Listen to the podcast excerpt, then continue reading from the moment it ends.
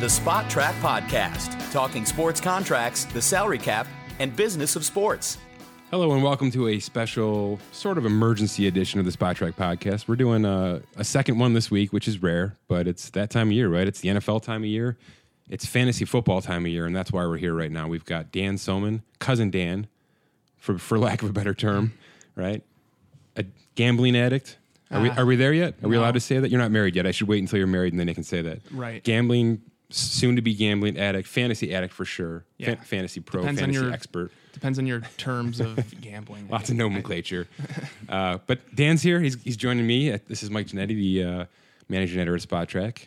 We're giving Kevin and Paul the uh, show off here because they're not super big fantasy nerds like we are. So we'll take the, we'll take the reins on this one. I'm glad to take over. Yeah, this is good. Um, I'm sure you like talking shop all day since seeing how you probably sit at work all day doing this stuff. So Yeah, we'll get you in front of a microphone and get some get some data out of you here before people start drafting and uh, you know the DFS world starts to kick in, which is coming. I mean, people are doing this for preseason, right? DFS Yeah, yeah. It's actually uh, in that industry. A lot of people think it's kind of the easiest money out there if you do your research. Really? And, yeah. If you do if you do your research. And, Well, they kind of tell you who's going to play and who's not. Yeah, but people again buy into the the named people and the the players that are on the first team that really this preseason especially nobody is playing on Sure. uh, in the One drive, right? Yeah, exactly. If that. if that. So yeah.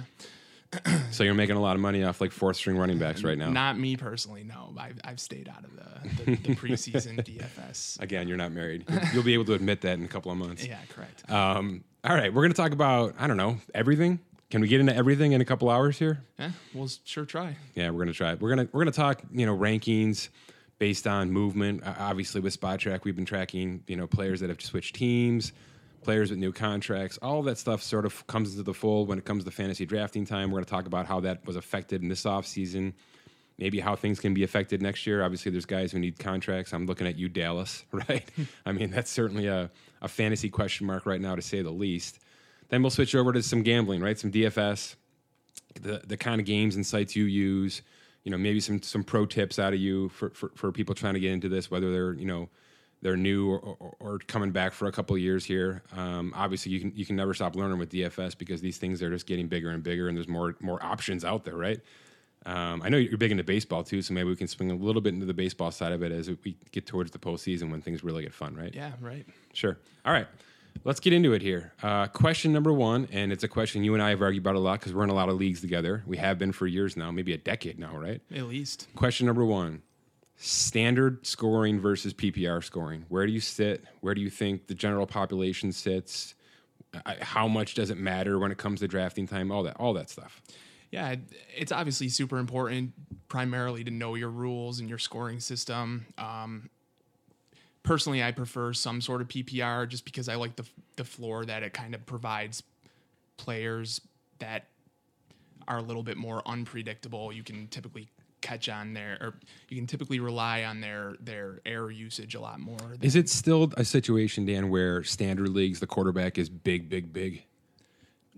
Um, not as uh, a lot of people use four points for a touchdown, which which obviously changes Mitigates it a little bit. Yeah, so I, if you're if you're using just to put it out there, if you're using six points for t- for quarterbacks, you should definitely prioritize. yes, you are, but you should prioritize quarterbacks more than we will talk about in this in this pod.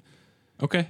So P- PPR is where it's at, maybe a half PPR to sort of limit it a little bit, right? Yeah, and we'll we'll try and specify. I, I mean, there's certain players that I I personally like a lot more in a PPR type um, league versus a standard league or vice versa. So uh, as we as we talk about individual players, I'll try and note that. Just for uh, for reference here, we're using the consensus rankings from Fantasy Pros, which is a, a nice little website that does all the work for us here. We've had a couple other guys on our show before, so it's uh, you know, it's nice to be able to reach out to these guys a little bit and get their input. But they've got tons of tools. We're going to use the, the consensus rankings to sort of go through and talk about you know a certain number of players here that question. I mean, there's question marks everywhere. Is there any more? Is there is there no slam dunk outside of Saquon Barkley and Christian McCaffrey at this point?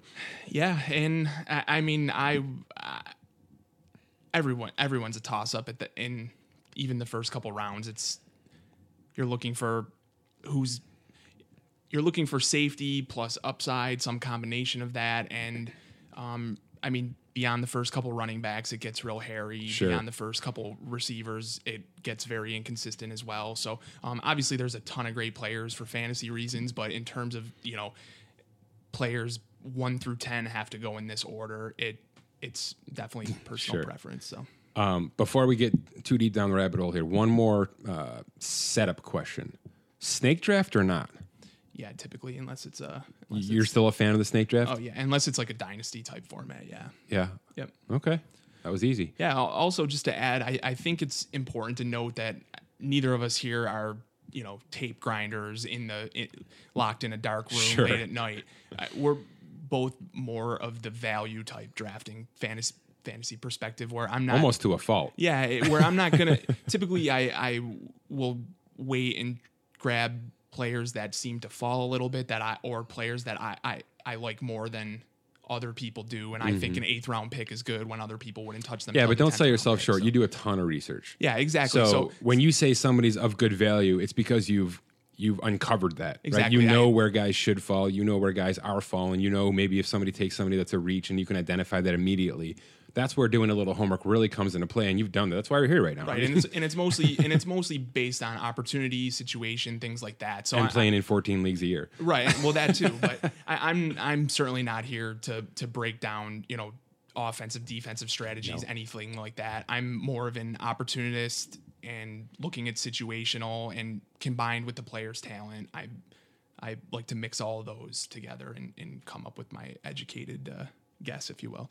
So before we get down to the value, guys, let's stay at the top a little bit here. Let me ask you this question: Does does Eli Manning turning this thing over to Daniel Jones at some point, whether it's week one, week five, week nine, does that affect Saquon Barkley at all, or is this going to be the same offense no matter who's playing quarterback? Yeah, I, th- I mean, I think Saquon Barkley is a great pick early. Um, I I, per- I personally You like McCaffrey, right? I like McCaffrey. Also, I you know as we just discussed, I'm personally playing in more PPR type formats, and you know McCaffrey could clear 70 catches without a problem, and Barkley, the offensive atmosphere does certainly scare me a little bit. Now, the point of Eli versus Daniel Jones. Barkley becomes it's hard to say better than a first overall pick, but his it, it looks a lot more appealing. It, in my opinion, if Daniel Jones is in there, we've all seen what Eli can do or not do. Daniel Jones has had some drives in the preseason and he's looked good despite what the Giants have said and that they're committed to Eli and that the owner's on board, et cetera, et cetera. But I mean, football fans, all of us are better off if Daniel Jones gets a chance. And I mean, personally, I would like to see what how that would affect Barkley. I think it would be positive to some degree, but it is hard to judge. And I mean, a rookie quarterback versus a dinosaur quarterback, what sort of well, let me changes put, let, would take let me put two more thoughts in front of you here. Number one, I'm going to I'm going to expect the Giants are going to be down most of the season. How does that affect Barkley? And and is Barkley going to be a big force out of the backfield catching balls? Is he going to have to be more so now because because of what I'm saying here, yeah, I- and because they don't have any wide receivers? Yeah, and they I mean they don't really have any other pat it's not like he's a two down back and they take him off on third down or anything like that. He's he's going to be on the field so whether they're up they probably won't be very often, but mm-hmm. when they're down, he's going to be there. He's going to be get, catching balls out of the backfield. He's always a home run threat, so that that's why he's a it's a it's a safe floor in my opinion. It's again, I- I hate to even talk like that with the first overall pick, but he does offer an extremely safe floor in terms of, course. usage plus his pass catching ability. And you know, you can say what you want that, that defenses are going to stack the box, but I mean, he he's talented enough player that you you want to believe they'll he'll get his volume and his touches and his points. And the last point, and it's a little bit arbitrary, but we've talked so much about running backs and the devaluation and the workload these guys are getting early because they're cheap, and you know this is when you want to use a guy. Is there going to be any part of the Giants season where, let's say, they're two and ten, right? Is there any thought in the back of their heads to say we got to we got to slow play this, we got to keep this guy off the field a little bit, right? Right when the fantasy season matters most, right? Is there any concern for that, or, or is that you know football is going to be football? It's a it's a great point. It's something I haven't really heard talked about. Um, I think I, I think the general consensus is that they would move away from Daniel Jones before it got too far gone. But I mean, your guess with the Giants is as good as mine. So it, it's a it's it's a great point that he they may want to see what else they have with some other people. Not that he's going to get supplanted or anything, Sure. you know, the following year, but to to at least see what they have in young guys. If they're two and ten out of there, you don't want him, you know, tearing an ACL in week fifteen or something crazy. So All right, actually, let's uh, let's combine our value pick with with our top echelon picks here. What do you think about a package deal with Saquon Barkley and Evan Engram, the tight end? Clearly, the two best offensive weapons on that team on a not great team, right? Worth it, or is too many Giants not a good thing? it's it's it is tough. I have not personally ended up with more than one giant on my team. Um again, if the value is there, Evan Engram is is pretty pretty much locked into a top 5, top 6 Where's he landing? About the fourth, fifth round. end. Yeah, it depends on your format and how valued tight end is. It's it's I've done numerous drafts and tight ends go all over the board, but typically Evan Engram will go somewhere in the fourth, fifth round, um, depending on format again. So Okay, let's stay on that topic. Actually, let's talk about stacked rosters. Wh- wh- What's your thought, right? If you've got a if you've got Patrick Mahomes, how important is it for you to get Tyreek Hill or Travis Kelce or, or some other weapon to complement uh, Patrick Mahomes and double up on those points? Yeah, I, th- I think it's super important to stack teams like that, but I, I don't think it's valuable to to reach out of your way and take a clearly inferior quarterback.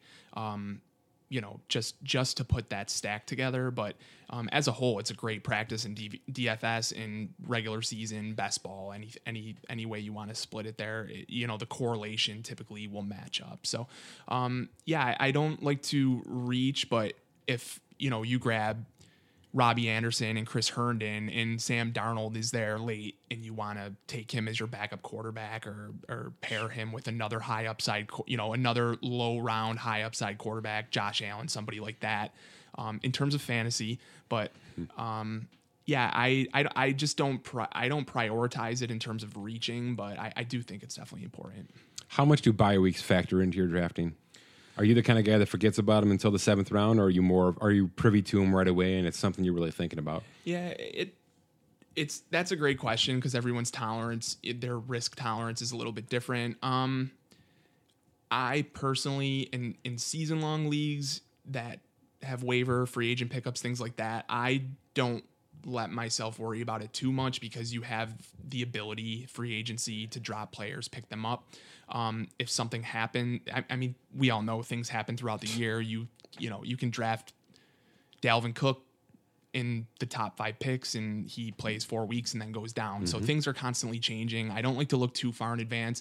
Now, I mean, common sense, you don't want to stack your team with 10, you know, excuse me, a bunch of people with bye weeks in week 10 or 11 or something like that. But I just always think there's a way to get around it as long as you leave yourself an out. Now, now in like a best ball league or something where you don't have free agent pickups and you just draft your roster and set it and forget it, that is a little bit more important. Now, I, I typically still don't let it get Sure. hinder me too much, but especially when I'm f- rounding out my roster in the later rounds, I want to make sure that I have coverage. You know, be I, I if I have seven wide receivers, I don't want three three of them on bye on the same week. So I, I've heard of a lot of very smart people in the fantasy world basically say, don't even think about it. yeah, Just draft the best available team, and if you end up stuck with a, with a you know six byes, you just punt that week. Yep, you can always you just punt.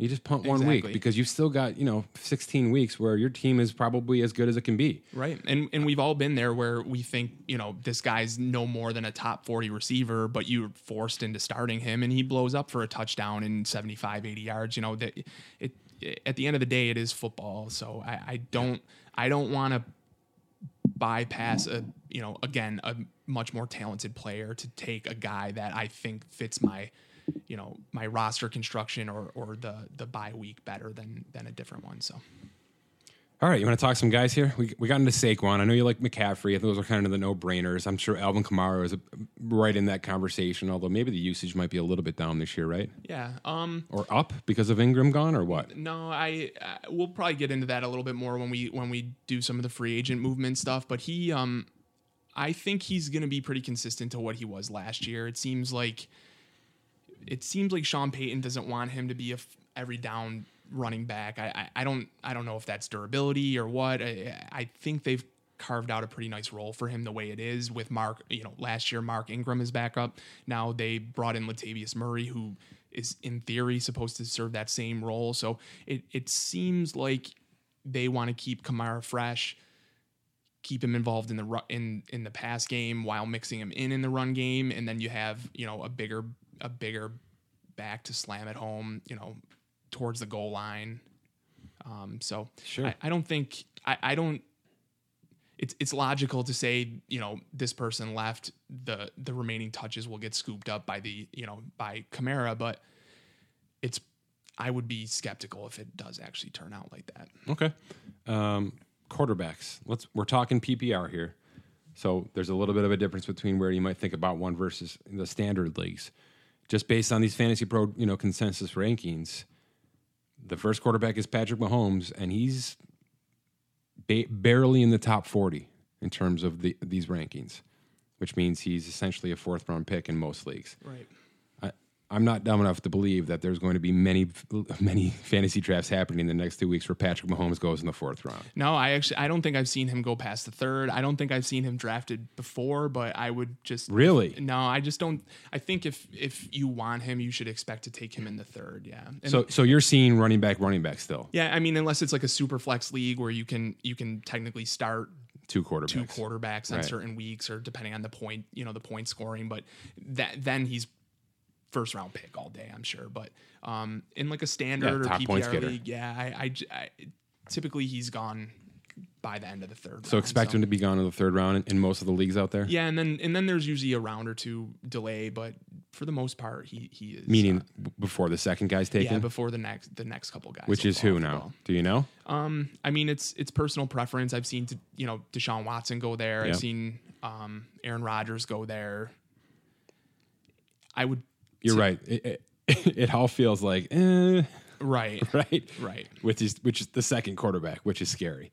But I think in a conversation we'll have here in a bit, there's probably you're probably going to find out when you start to do some research here that there's 20 quarterbacks you don't mind having. Yeah, easily. Right. Yeah, I mean, at it, it would be great to have Mahomes because even if he doesn't recreate what he did, uh, a, a truncated version of that is still going to do pretty well for you. Right. Yeah. So I mean, just to kind of lay out what we were talking about earlier with our value based drafting, this is a Mahomes is a great example. Mahomes was somebody I was targeting. La- I mean, not to pat myself on the back, but he was a guy I was targeting with the thought in my mind that he was in a great last year. This is he was in a great offensive atmosphere with a ton of weapons around him.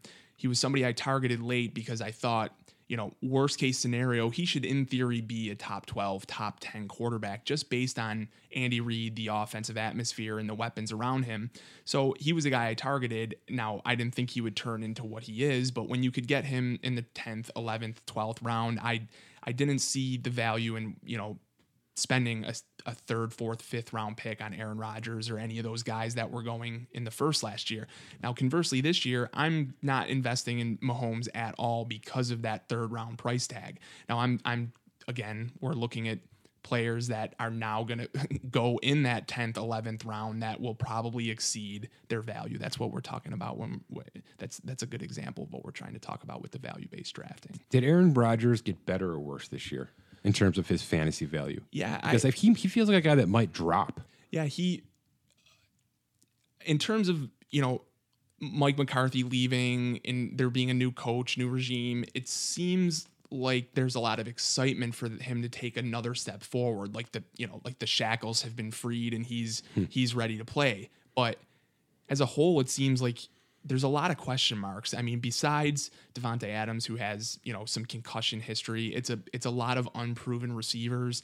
You know, you have Jimmy Graham, who's just getting closer to his expiration date. Yeah. It seems like, and then you know you have some some talented running backs in Aaron Jones, Jamaal Williams, Dexter Dexter Williams, but um, I mean, Aaron Jones is suspended two games. We kind of have no idea what that team is going to look like. uh, is that what you're getting towards? here? exactly. Yeah, you're you're Yeah, and and, and really to, to spin off that a little bit, as you're sitting there talking about Patrick Mahomes and the situation and how people could really predict that he was going to be great, and a lot of people did, he kind of tur- he came into the complete opposite. That Chiefs team was literally handed to him as is. Right. Very little changed than that offseason that Alex Smith got traded. That's pretty much the only thing that changed is Alex Smith got traded. And- Everything else, all the weapons remain the same. Obviously, Kareem Hunt situation, you know, was, was a bit of an alteration there, but I mean, everything else was this is the offense. This, you know, study it for a year. Literally study this offense, and we're going to run the exact same thing next year with the exact same you know arsenal. It, that seemed like the, the perfect storm for him, right? And, and that's going to be rare. You're not going to find that even with you know these guys. Even I mean, Aaron Rodgers. You just laid out four guys who are new, right to that offense essentially. Right. Not to mention he missed a good chunk of last year. So Yeah, absolutely, there's just yeah. a lot of red flags with teams that shake it up a lot, or obviously guys have injuries that they're coming off of. But I, I kind of like what Fantasy Pros has done here, Dan. They've they've broken out these rankings in tiers, and it's sort and it's not just these are the tiers of the quarterbacks, these are the tiers of the running backs. It's a, it's a it's one big list, and it sort of gets your head thinking. These guys might be here in the, around the sixth round or around the seventh round. So if you're looking at where Aaron Rodgers is on this list, I think I like three guys around him a little better.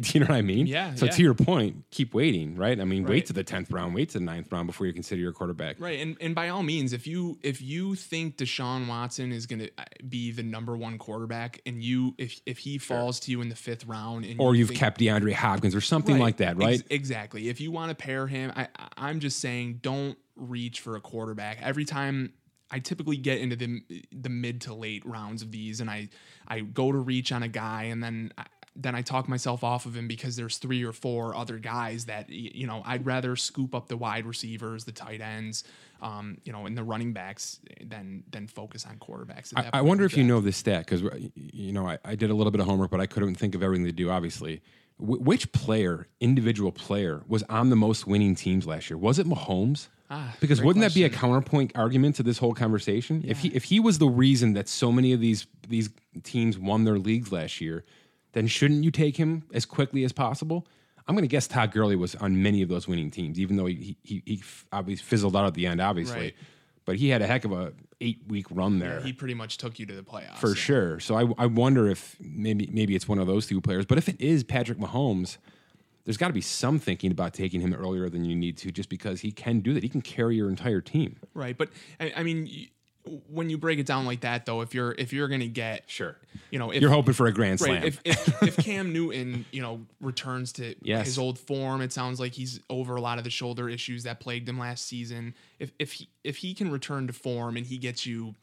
40 points less than than Patrick Mahomes divided over, you know, 13 fantasy weeks, however you want to split it up if you can get Cam Newton seven, eight rounds later than Patrick Mahomes, then that's what I'm talking about. He appeals to me more.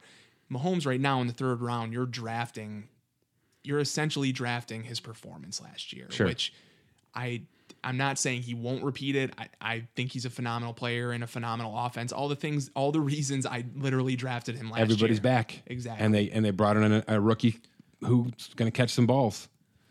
Don't you think? So I'm, i you're gonna try and talk me out. of No, it, but no, I'm just I'm just putting some logic to it because he he does appear to be one of those transcending players that can take over a season.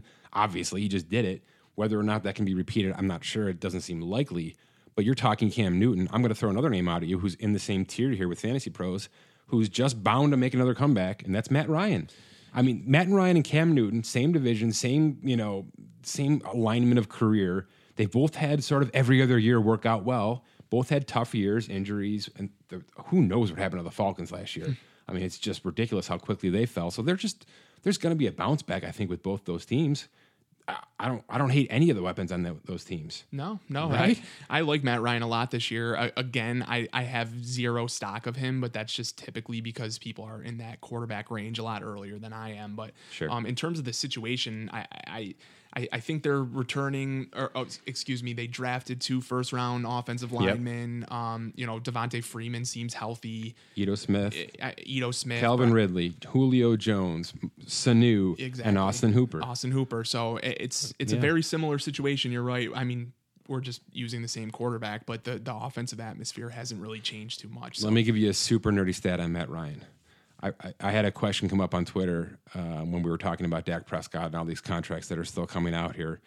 Um, what is the average cap percentage of a of, of a Super Bowl winning quarterback over the past ten to fifteen years? So I started to run some numbers, right? Because we've actually done this internally before, and it's just one of those things you don't retain too well, but it, it's unbelievable, right? First of all, no one who's been the, the the top paid, essentially cap hit quarterback in the league has ever won a Super Bowl, ever, ever, ever, ever.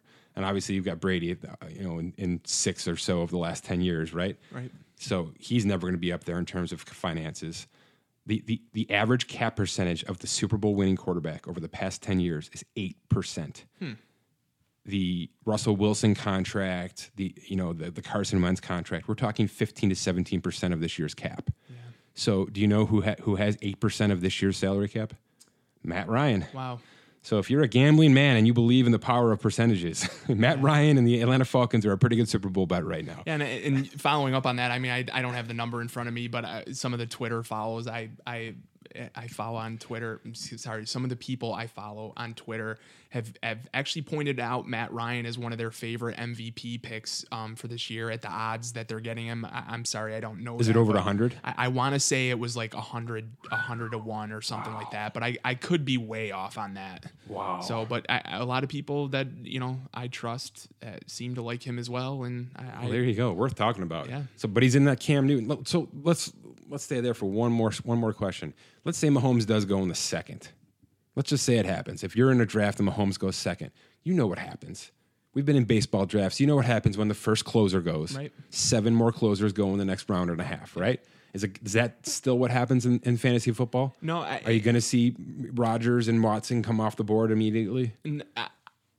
I'm not going to say it's not going to happen. I have not seen it happen too much, and I don't know if it's. It's almost like the whole running back thing, where it took five years for people to realize that running backs in real life are, you know, somewhat devalued, or how, however. I don't know what side, you know, of the fence you might be on that, but uh, it's almost like that with quarterbacks, where quarterbacks for ten years in fantasy, people thought you needed to build your roster through quarterbacks, and now at this point, it's it's more more beneficial to wait typically. So Well, I, I if it really, was six points for a passing touchdown, which a lot of our first fantasy leagues did that, right? It was benef- most beneficial to get a great quarterback. Yeah, so I mean, in super flex leagues, yes, people are definitely going Mm-hmm. on runs like that. But I will say, your to your point, that happens a lot with tight ends, where people, I mean, Gotcha. the, the the top end, the top tight ends are usually gone in the first two to three rounds. Sometimes I've seen them, you know, Zach Ertz or George Kittle fall into the fourth round, but beyond that, people start, you know, It's a fall off, right? yeah, you grab your Evan Engram, your What- your, give me your top five. Give me your top five yeah, if because that's a tough position to draft. Yeah, I'd probably I'd say Kelce, Kittle, Ertz. I'm I'm sort I keep playing with Evan Engram and OJ Howard. I'd probably put OJ Howard in front of Evan Engram at this point, Okay. but then Evan Engram fifth, and then I'd I'd probably put Hunter Henry as my sixth, and then Sure. beyond that, maybe Vance McDonald. But then I mean, eh, Sexy pick this year. right, Yeah. but but then you're into Eric Ebron and all these just toss up guys that you're you're really just hoping. Well, that's when you start to get into tight end by committee, right? And that's another problem that's happening, which is you know you understand it. That's why the running back is where it is. You know, you need four, not one. You know, right so so these people i mean that my advice is if you're going to be aggressive anywhere in a draft it's to be aggressive at tight end. If you want to start a run at tight end be the person to start the run. Don't be the person at the end of that looking around saying you know i need to take jared cook in the fifth round. Like is jared cook a bad tight end? Not at all but is he is he good value in the fifth sixth round? No way Right. So- You'll be able to get somebody who's maybe slightly less in the ninth and tenth. Yeah, or I mean, a name for you, Jordan Reed. I know Sure. the guy hasn't stayed healthy, but he's Jimmy Graham. Yeah, he's been Right. consensus top five tight end whenever he's healthy. So you know, somebody like that, I would personally rather take a shot on a bounce back from somebody like that than I would reaching for a, a- a tight end too early. So I like it. Let's switch gears a little bit. I mean, we're sort of been referencing this a lot, but I, I kind of had you uh, put together some. Essentially, it's the guys who switch teams, right? I mean, the fan, the guys of fantasy value who have switched teams this offseason and how that affected them, right? Uh, positively or negatively. I'm going to guess for the for the most part, they're being put into better situations. That's why they got the free agency in the first place, right? Yeah, I, I mean, as a whole, I would. I, I don't think. I, I, looking at our list, there's really not a ton of huge fantasy movement, in my opinion. Um, some more than others, but Do you have one ranked? I mean, is, is it Le'Veon Bell? Obviously, yeah, I mean, th- of all the guys on our list here, the the highest drafted guy is Le'Veon Bell for sure. So okay. he Do is. you, do you love him? Or are No. you in the camp of where you think you- you're bullish on him this year? Yeah, so I'm staying. I'm staying away from Really? Le'Veon Bell. Yeah, I mean, you could convince me at a certain point, but I have I have probably nine to ten guys guys ahead Really? that I'd prefer. Yeah, Not running backs, but actual players. no saying. no running backs. Really? Yeah, I, I think I have. I think I have nine. All right. I mean, Fantasy Pros ranks him seventh among running backs, so I guess Yeah. they're sort of in line with you. Is that just? I I mean, is that the Jets? Is that his age? What are we talking about here? So Is Sam Darnold just going to throw all day?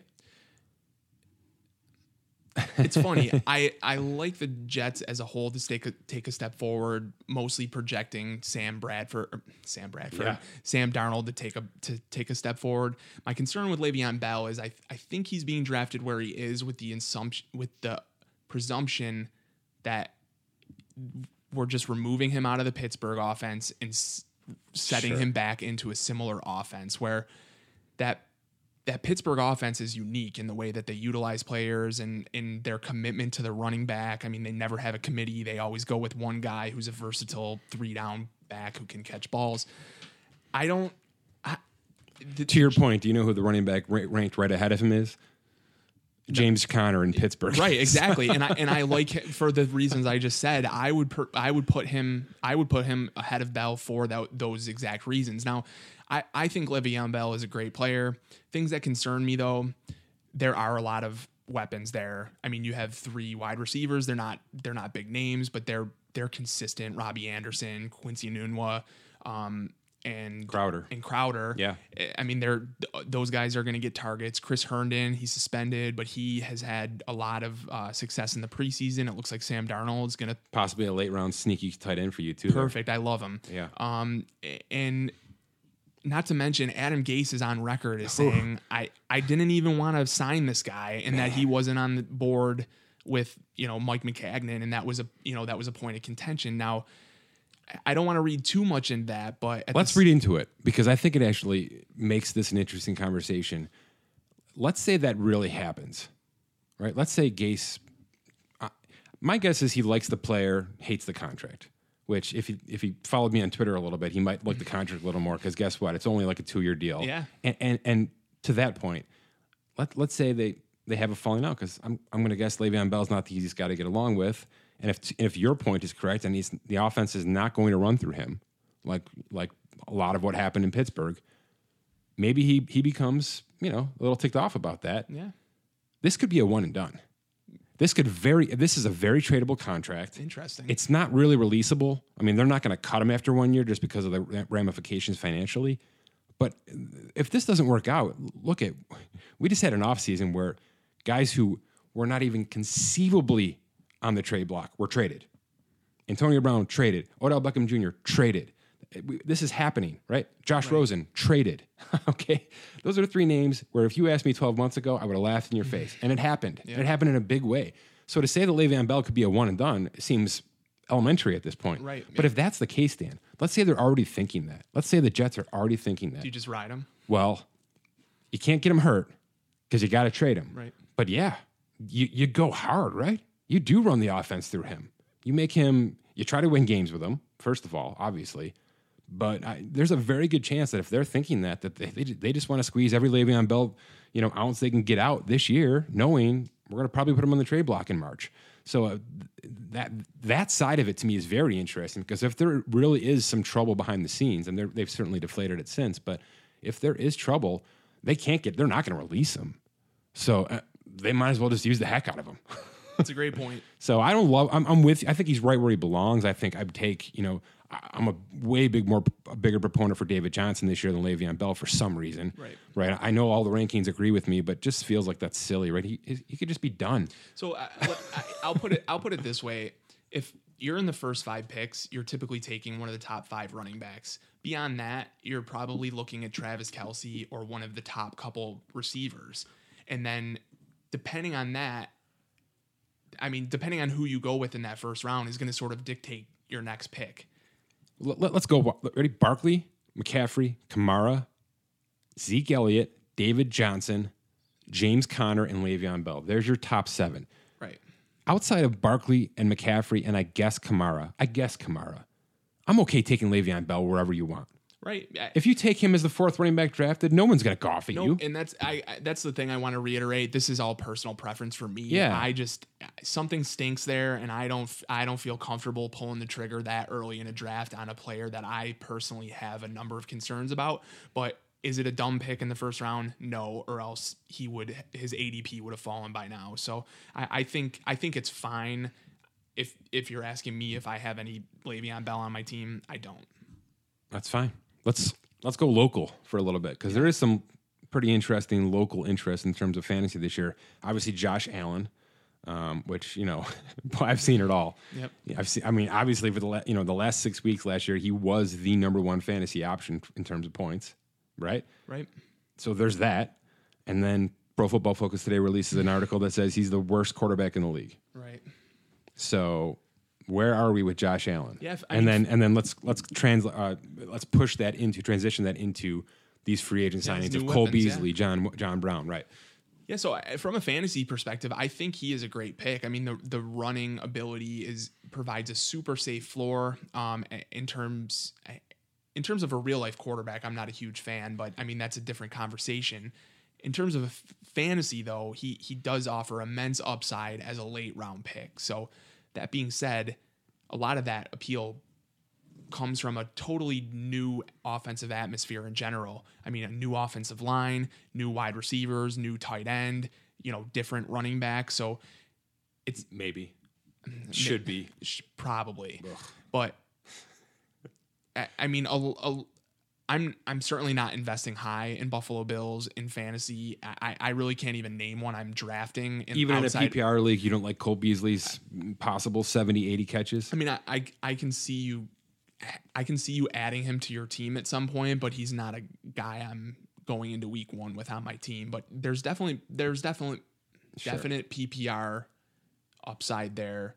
Um, he's going to be consistent in that offense. Josh Allen has already shown. I mean, anytime he moves off his first look in the preseason, he dumps it to to Cole Beasley. So I, I think he's going to have a a prominent role in the offense. I just don't think he's going to have a monster ceiling. Now, conversely, John Brown, the other new addition, is going to be the polar opposite, in my opinion, where he's going to offer almost no consistency, but he's going to offer monster games that you know he breaks you know, breaks off one or two long touchdowns, something like that. But DeSean Jackson esque, right?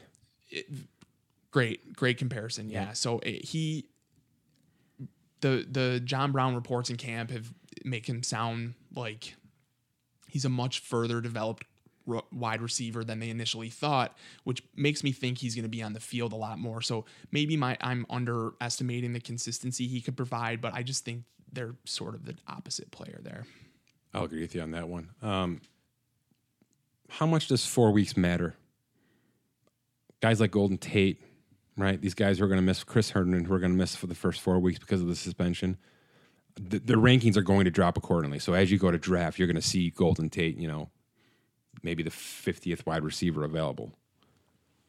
Yeah, Do you do you, do you just uh, go along with that, or do you reach a little bit for a guy who really could work out, you know, the last 14 weeks of the year? yeah, I don't. I, I'm not. Golden Tate's just a guy with like a limited ceiling that because because of the four weeks, I think he offers a limited ceiling that if you had somebody else you'd prioritize for that roster spot, you should go ahead and do that. But it it is a great boost. It's almost free money when you get a, a especially in like a PPR league for somebody like Golden Tate. It's almost free money when you just have a, a when you can pick somebody up when you can add him to your your your active team week four or week week, Week five. five, yeah. Um, what about from an auction standpoint? Because we are we're in an auction draft. I know those are becoming pretty popular now. That's a that's a. I guess I don't know how to answer that because Yeah, again, he's not somebody I think I right. would add to my team. even if he was on- playing all sixteen. right, right. But I mean, well, let's talk he- Zeke. he's somebody I'm gonna try let's and say, add Let's say three. Zeke is going to play third, you know, twelve out of the sixteen games. Let's say he's going to skip four weeks, which is sort of where I'm my, my thinking is aligned. So let's say Zeke Elliott misses four weeks.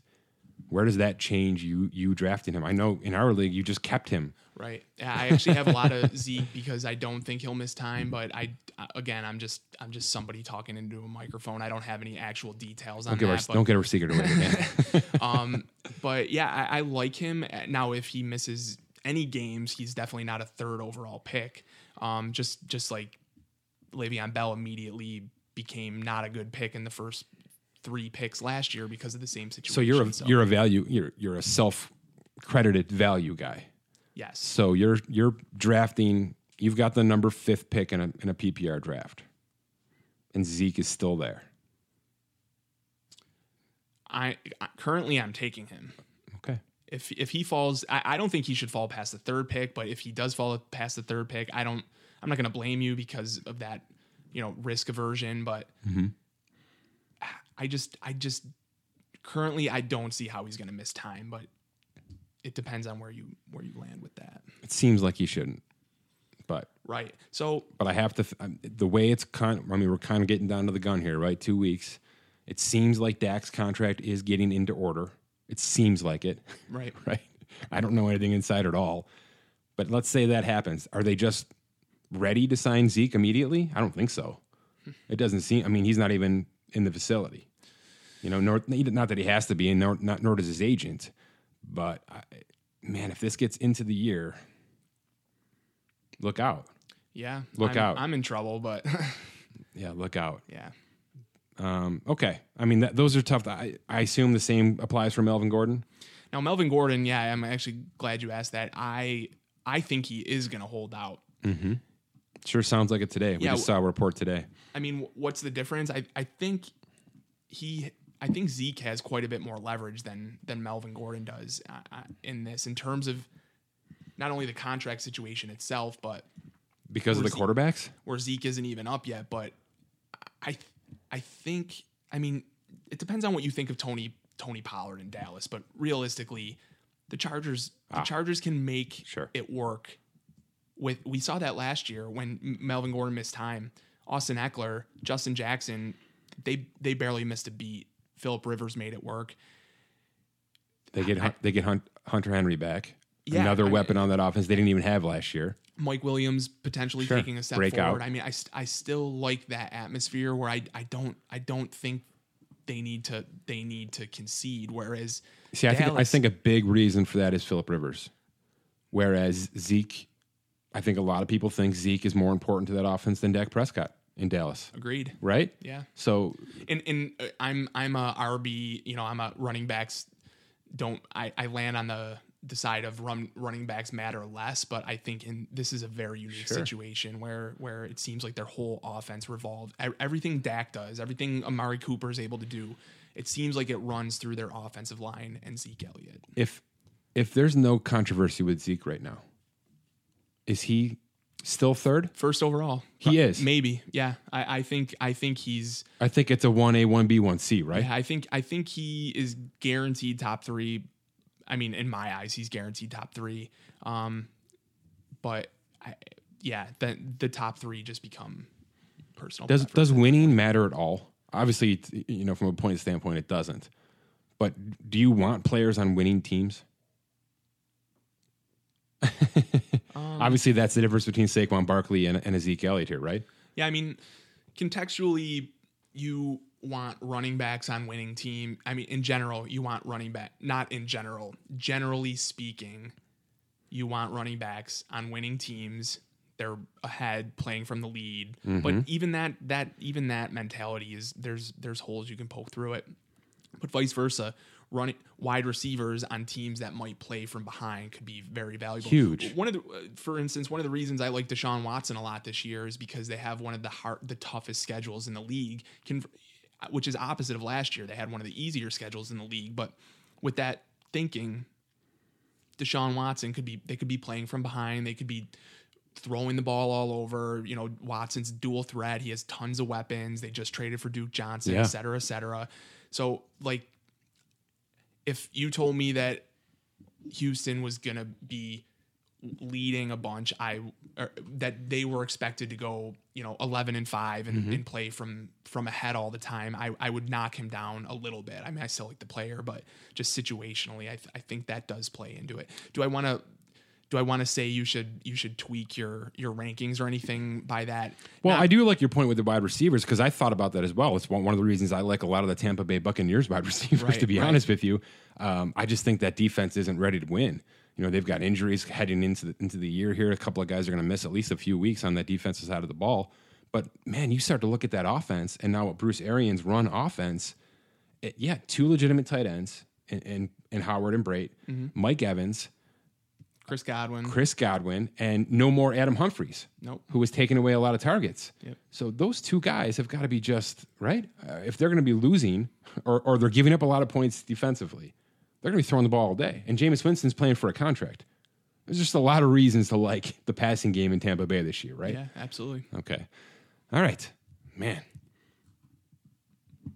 Where are we going to land with Melvin Gordon? Let's finish that conversation. Is he a second round pick? I really don't have a good beat on this because I've sort of been just crossing him off my list and I haven't noticed exactly where he ends up going. But Let me ask you this. Actually, let me cut in here. Guy gets hurt. A lot of lot of leagues have an IR spot. Do most leagues have an inactive spot? Can you draft him and not use a roster spot for ten weeks if he sits? Mm, typically, no, Typically, no. no. So that's that's that's the thing. That I mean, that's that's the issue with Kareem Hunt. Kareem Hunt could get in, immediately inserted into Cleveland. Right. week- There's a guy missing eight games or ten games. I think it's ten. Ten. Wow. He'd be back. I think it's eight. I think it got reduced to Oh yeah, eight. it- I'm sorry. I think He it got reduced. It's eight plus the bye week. He wouldn't be back until week ten. ah, very nice. But I mean, do Yeah, you what do want you do there? Do you want to bur- if you have six? You know, before the going into the year, it's easy to say, "Oh, I'll just stash him on my bench." Well, when you get into bye weeks plus injuries, questionable tags, things like that, it's it's it's easier to to to talk about than to actually execute. So oh, and by the way, Nick Chubb is the eighth ranked running back in fantasy football. yeah, right. right. So, how much of an impact can Kareem Hunt really have to a fantasy season in Week Ten? it'll definitely depend on Nick Chubb in that offense, but I I I, think he comes back with some sort of role. But uh, again, it's a it's a total toss up. And do you want to waste a roster spot on a total question mark like that? You know what else is Week Ten? Week ten. The trade deadline. Oh, good point. So keep an eye on that Hmm. one. Because if, if Nick Chubb is still Nick Chubb Right. when Kareem Hunt is ready to come back, Yeah, for almost no money too, right, Kareem? he might never play a Kareem Hunt may never play a snap in Cleveland. Yeah. right? point, yeah. And then there might be some value, right? Because if he's you know filling in for an, a, a major injury, which we're no, it's going to happen. One of these players is going down, Oh yeah. right? But if he's if he's going to a competitive team with a major injury, then you've got six weeks of what could be you know the old Kareem Hunt, Right. right? So keep it keep an eye on that. Um, anyone else sticking out here? I mean, we talked a little bit about quarterbacks. I don't know that it's worth talking too much. I mean, Josh Allen is the 21st ranked quarterback in fantasy football this year, and I think a lot of people would be okay starting him most weeks. Yeah, I, I Wouldn't could you know? Yeah, I could come up with. I, I mean, I could come up with a solid twenty quarterbacks I like. I mean, even down to Mitch Trubisky, I think somebody that'll take a step forward, and he's maybe like the twenty second quarterback off the board or something like that. So I mean, without giving too much away, because I know we draft our league in like 3 Mm-hmm. days here. Wh- where where are you? Wh- which quarterback and where are you trying to live right now? I am Uh, Generally, you're like a seventh or eighth round guy, right? Yeah, I mean, I'm usually around the. It, it depends on the context, but I'm usually around the tenth quarterback off the board. Yeah, you're pointing to Baker Mayfield, who could be a top five quarterback, could be a bottom. You know, People aren't going to take him ahead of Watson. No, I. There's been so much buzz about those that Browns team, Yeah, I know. and, and no, he's not. He's not a top five quarterback I, yet. I typically see Watson come off the board second. Yeah, so Can I tell you what scares me about Deshaun Watson? Have you watched any Houston Texans games in the last two years? And have you the seen him? offensive line is. have you seen him scramble out of the Yeah, pocket? Yeah, and it actually got worse. He looks like he's another trying to get hit. Yeah. He, I I hope to gosh that he has found some sort of education in that this offseason because he he looks like he's out there to get hit Right. in the head. so, Yeah, some of that's the offensive line, which has still Well, hasn't improved. no, so, it has not. I mean, we talked that- about it on the show a couple days ago. Yeah, I- I can't believe they're going to ride with Matt Kalil at left tackle. I can't believe that's the fix they made. Right. When Trent Williams essentially could be had right now. Right? I know. I mean, you you throw a second round pick to protect Deshaun Watson. That's what you do. Yeah, and, and Right? it's and it's not like they're it's not like they don't know what they have in that offensive line. They got destroyed last year. They should have made some upgrades in the offseason. So that'll that'll definitely be a thing if they're sitting there at the end of the year missing the playoffs because their offensive line was But terrible. but all of the all of what we're saying here is, gig, is a gigantic question mark for Deshaun Watson. I don't know that there is one for Baker Mayfield. right. All he's got to do is just show up and execute. Everything else is sort of in place for him, is it not? No, yeah, you're you're absolutely right. I love Baker Mayfield, especially if he wants to drop a, f- a little bit too. So, and and I, s- your question is proposed to me. I typically like to just roll with one decent quarterback and then fill in on the bye week or or, sh- or Don't even draft out- two. or just outright stream quarterbacks. Yeah, I mean, Yeah. I, just I would rather load up on you know flex type players than commit early round picks to quarterbacks and then I, I of- event so if Baker Mayfield you know falls enough sure I'm gonna pull the pull the the trigger really on any of these guys if they if they fall enough I will do it If you draft Deshaun Watson, should you draft the second, knowing he's going to be hurt by week five? I mean it depends situa- it depends on your league situation but How many um, teams? Uh, what? Right? Because if there's going to be a decent free agent crop, you know, after the draft, like you're talking about here, right? Right. I mean, no one's going to draft Eli Manning, but if Eli Manning's there and you're in a pickle, Yeah, you sh- yeah. you pick up Eli Manning. Yeah, um, I assume your thinking is the same with defenses. Is there? Is there? uh, Maybe there's two defenses this year that are worth drafting. Wh- Where are we with that? Do you I know? mean, I, th- ag- again, I, anyone that we talk about in the top tier, we you can pretty much just consider them not on my team unless it's a running back and I get the first overall pick. But again, the Bears defense is pretty much that's got to be it, though. yeah the number one. I'm looking here. The, the second rank is Jacksonville. Who? That's terrifying. right. Everyone beyond that That's terrifying. terrifying. So so Ch- Chicago's the number one defense, but I'm not touching them where they need to go. I'd rather you know in the ninth round, I'm still. You know, in the ninth round, I might turn my eyes to quarterback versus a defense, but that's where other people shift. So, you know, when they zig, I'll try and zag a little bit. But The, the defensive the defensive team has become the closer. yeah, That's exactly where the closers start to fall off. Is about the eighth, ninth round, which Yeah. is exactly where they've got the point. Bears ranked here.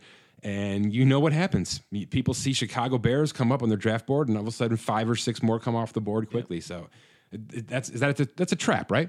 Uh, Don't do it. Let somebody take the Bears because the Bears might actually be worth it, but really nobody else is. and you actually want you actually want somebody to to take the Bears in the seventh round. It means other players are falling further down the board. So yeah, anytime you anytime you can see you know a run like that, try not to get to, to get caught up. In Speaking of falling from grace, do you know who's right above the Bears? Matthew Stafford. it. I know. Holy Yeah, God! and I, I believe I saw today on your website uh, top cap hit for 2019. Oh, yeah. Uh, so Oh, yeah, back the- to your point about not having more than that, what was it, eight percent of your salary cap Oh, space. nobody has made more than Matthew Stafford in, in the amount of time in the NFL. It's just been an unbelievable With, run. uh, I mean, with uh, mediocre mediocre production. I love the. well, I so- think I love the too, player. I love to watch him. I, I I proposed on the show this week that uh, he become Philip Rivers' replacement in in LA. Same, just seems Yeah, to be the same kind of animal. And if the, I mean, the Chargers certainly don't have their replacement on that roster yet. Easton Stick doesn't look like he's going to be much of anything. And Tyrod Taylor's the backup there right now, which you know we know locally how that goes. Right. um, perfect backup, but that's about it. But you know, if the Lions look to trade Stafford next year, which I think is possible, I, I think there was conversation this year, to be honest. So I think next year is probably at least going to be thrown out there. If Philip Rivers wants to walk away, eh,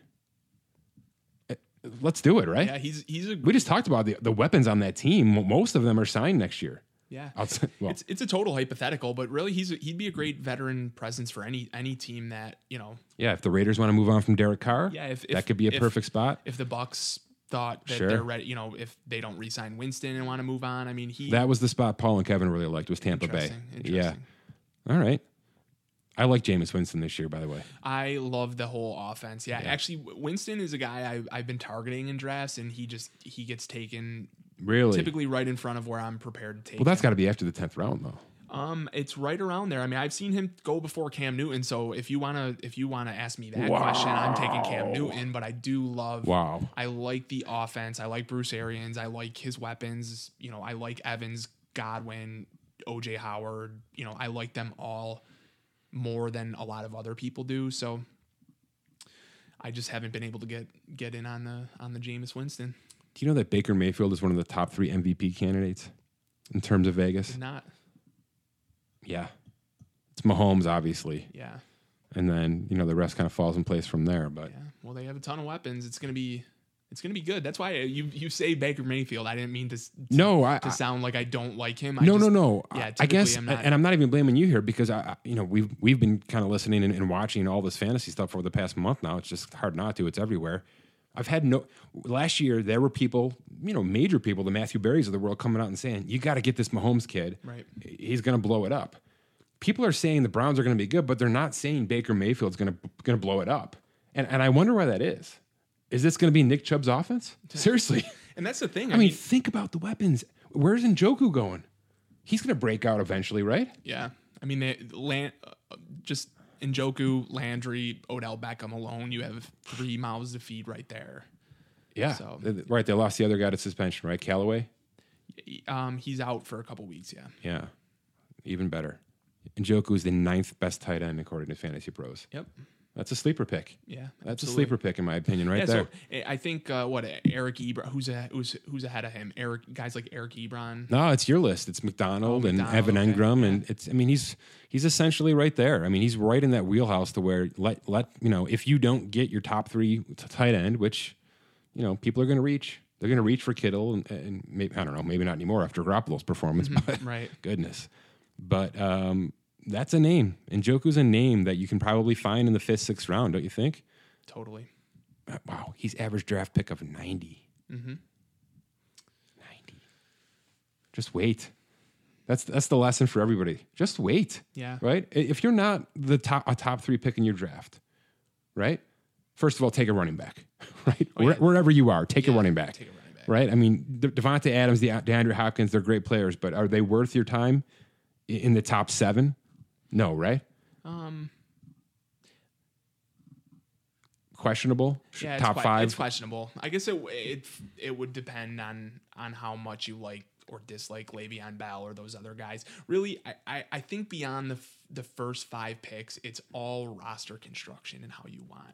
Um, if you want to take Travis Kelce there, and then you know if you want to plan on taking a running back with your second pick, then then yeah, I would prioritize running backs. But Sure. um, no, I, I just I, I've seen I've seen guys start four straight wide receivers and do a zero running back approach at the beginning of a draft. So I think this is a year that you can get away with that because that that like second tier of running backs is so Right. Your James. Conner, Le'Veon Bell, Nick Chubb tier, Right. coming back down the second round. That's Right. not too bad. Nope. That is not too bad. Right. Um, let's switch gears just for one second before we close it out here, because obviously we're a contract site and this is a contract show to be, you know, uh, for the most part. I know you do an auction draft. I know you're in dynasty drafts, slow and long, and all, all that stuff. You're you're sort of in in all of this. How much does it matter? I mean, obviously for your dynasty drafts that use cap hits, you know, it matters because guys get expensive and, you know, you've got to adjust accordingly based on whatever your dynasty cap is. But how much are you taking in the fact that Michael Thomas just signed a big contract? Right? I mean, does that does that deflate your your position on Michael Thomas from a fantasy standpoint this year? Uh, d- does that stuff matter? Are you looking for guys on expiring contracts who might be going all in, like a Jameis Winston this year? Uh, d- Are those kind of things factored in at least a little bit, or a lot of it, or wh- where do you stand on that? I think it's important to keep that in the back of your mind, or or maybe bump a guy here and there because of because of that. But I, again, I don't I don't I don't think you should draft somebody because because of that. You know, oh, big contract year means he's going to blow up. Like, yes, that does happen, but it also happens where those guys don't do anything. But um, you know, like Amari Cooper, great example. He's in a good a good offensive situation against a pretty weak, you know, weak defenses the first part of the season. Um, you know, in theory, he's playing for a contract. Now, does that translate to the field? And if it does, is that because he's playing for a contract or is that because he's in a good offense? So I, I don't like to get too hung up on that. Um, in, in like Michael Thomas, for example, there's there's zero chance that I move Michael Thomas down my board now. maybe that's too drastic of an example. no, no. I, but I, but it, it, is- it is a good example. Any of these guys like that, like if Zeke, if Zeke got signed or Dak Prescott got signed, like I'm not going to have any less interest in those guys because all of a sudden, you know, or more, they got their or money. more. What about more? What about Dak? Do you think this is getting on Dak right now, and that'd be weight off the shoulders? Or does he just have a ceiling? You know what it is, and, and you're going to live with that. Uh, yeah, I I I have a value on him, and I I'm not going to move it. I, mean, I, think that's a good way to live. Yeah, I let, let me let me spin your thought the other way though, because we're just we're in this world right now. Let's talk about a guy like Alvin Kamara. Uh, I'm trying to think of a running back who's on an expiring contract. Let me know if you can think of one quickly here for me. Um, well, let's say Melvin Gordon. Let's say Melvin Gordon decides to end his holdout and he comes back week five. Okay. Let's say it's week two, and you know you've drafted him and, and you want to use him i- is Melvin Gordon going to be 50% the rest of the year? Right? Uh, Yeah. it's we're almost to a point now with certain positions, and maybe more than we think. Right? I mean, maybe we've got tight ends and wide receivers thinking this as well in the back of their heads. You know, if I don't have any guaranteed money in front of me right now, what the heck am I killing myself for? Th- that used to be. I used to say that out loud on radio shows, and people would laugh at me like, "You don't know football." Right. That's that's not that's not how football players think. Well, guess what? mentality's changing. I've been following this every second for the last 12 years now, and I'm telling you right now, these players are coming out on Twitter and saying, "I'm not playing another god darn minute Right. until I got 20 million guaranteed in front of me." and So Le'Veon Bell, people talked about that. That he there's would no come, question. He He, would come gave back up at week- 14 million dollars Yeah, but to not give even up himself. even still, though, they talked about him coming back week nine and just faking an injury or something, just so he Pass me the ball. I'm not running through the tackles, right? Right, exactly. I mean, that- but that's got to be a part of the thinking from a fantasy per- perspective, right? Yes, identify the players on the expiring contracts, but then identify what kind of situation they're in, Right. Because if they're up for a 100 million guaranteed, right? Right. Yep. I, th- I don't know how you handle it. I mean, Philip Rivers is on an expiring contract right now. He's made a lot of money in his career. His career might be done, so it's not a great example. But that's a player right there who maybe there's a there's an in, there's an agreement behind the scenes that we don't know about. But there's no guaranteed money in Philip Rivers' future. If he tears his ACL this year, his career's probably done. It, it, your point as a whole is super interesting. I, I don't tangibly look at the money, but indirectly, now that we're talking about it, you you look at the situation. Sure, a and the player's s- status. Exactly, and the Yeah. situation could be tied. Like let let's let's say LeSean McCoy, for instance. Um, I mean, not that anyone's like beating down the door to draft LeSean McCoy this year, but in theory, he's the number one running back in a ru- in a rush heavy offense. When you step back though and look at it, his contract situation is not ideal. They can get out from under it. They can trade him pretty easily, and then you have somebody like Devin Singletary who could step into, a, Uh, you know, at least a heavy two down role, if not a three down role. So that's the kind of thing I'm like looking forward. But it's actually a great point that you bring And- up to, to look at the. And let me give you the other well. side of that. A guy like Chris Godwin, Tampa Bay wide receiver, he's going to play 155% every single game. Yeah. Because he's comp- not only competing for his own money, but he's competing with his own teammates. I mean, Mike Evans is going to be his protege this entire season again, right? This third third year through now. That that's a guy I'm not worried about one bit. In fact, the expiring contract promotes my level of interest with him on a fantasy on a fantasy perspective. So I, I think it's important to you know check out the free agent list for 2020 for, for these for these fantasy players, and we've thrown a few articles up with that include a lot of the notable ones, and then just to kind of go through and, and- and internally figure out in yourself is this going to be a positive or negative thing for these players? And, and make that important to your draft. I mean when you're when you're setting the players aside that you're looking at you know chris godwin plus um, you know i'm not sure that there's too many guys that i would be comfortable with you know on an expiring contract going out there and giving it the, their all because there's just too many darn injuries. Right. and they're more and more and they're in the preseason and the offseason and the guy's home you know falling on his own floor. There's just injuries everywhere right?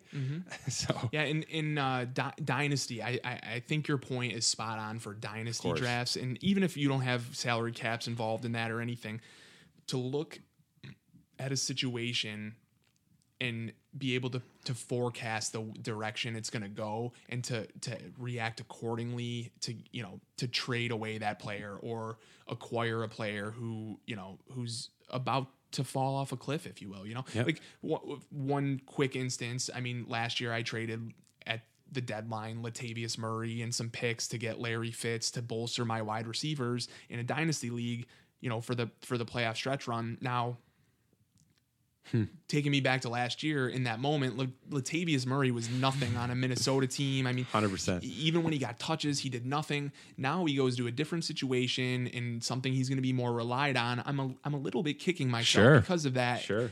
And, if I had realized his contract was going to expire, et cetera, et cetera, I may not have dealt him away. Or you know, like Ken, Ken, Kenneth Dixon is a is like an untalented, you know, not a super flashy, mm-hmm. talented running back right now that could very well get cut from the from the Baltimore Ravens, but he could pick up with let's say the Bucks, the Tampa Bay Bucks, who hmm. you know Ronald Jones, some injury concerns. They already know, hate him. Right. I, I, I mean, so that that's a good that's another good point. So I, am just coming up with random random players here, but Mike's I point found, to I found my player to identify that I was trying to figure out when I was talking before. Sammy Watkins is almost a guarantee to fall off that Chiefs roster next year because of his cap hit. And, and you know, do they have weapons? If Tyreek Hill can remain on that team, if the, and oh, resigned. oh, right? by the way, there's a player on an expiring contract who might you might have to think twice about. Um, but if Sammy Watkins is going to fall off this roster, he doesn't have the resume in, his history to sort of just carry him into free agency and say, you know, I'm, I need 15 million again. I don't think he has that resume. Right. And he could Right? end up in a terrible offensive situation just because somebody wanted to give him the most money out there. But Sammy Watkins also has a gigantic injury history. Right. with feet, which is not a good situation for the wide receiver. So uh, that's a guy I'm terrified of the draft because I you know I can't internally figure out what he's going to be this year. Right. Right? Is it is it I'm on a Super Bowl contending team, I'm just going to play my all and if I get hurt I get hurt and um, free agency will take care of itself, you know, next year. I don't know. He was hurt when he signed with the Chiefs. Right. right? Yep. He got he got 60 million dollars to sign with the Chiefs essentially. Um, or 50 I think it was, but uh, that's a guy I, I'm scared. I'm scared about this year because I know this is going to be a one and done with the Chiefs next year. So uh, those are the guys I think I'd be identifying right now who are probably going to fall off these rosters. And you know, are they the kind of player that are just going to push through it and, deal with that when we get there, or are they the kind of player where that kind of st- that kind of thing is going to be weighing on their two- 2019 and it might affect their production? Agreed. Yeah. Sammy Watkins, he's he could win you some leagues, but he could also tank your draft. So He's a death wide receiver at Yeah, best. right. 77 ADP is terrible for him. yeah.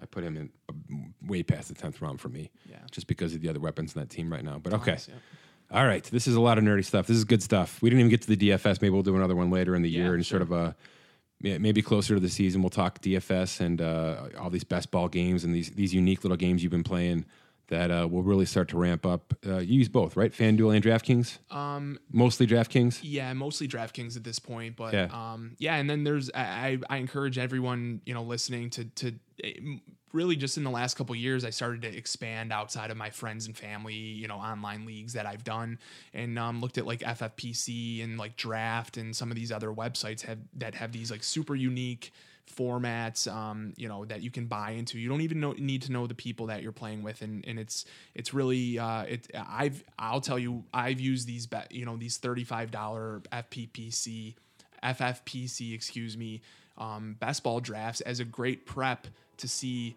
where people are going, where players are getting drafted to prep for my own, you know, bigger money dynasty type league. So I encourage you, know, if you uh, haven't, you know, dipped your toe in that water, that you should give it a shot.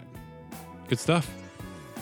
Thanks, cousin Dan. This is uh, great to be a, lot, a lot of fantasy here, but uh, I think we got through a lot of it. It's good stuff. Good luck.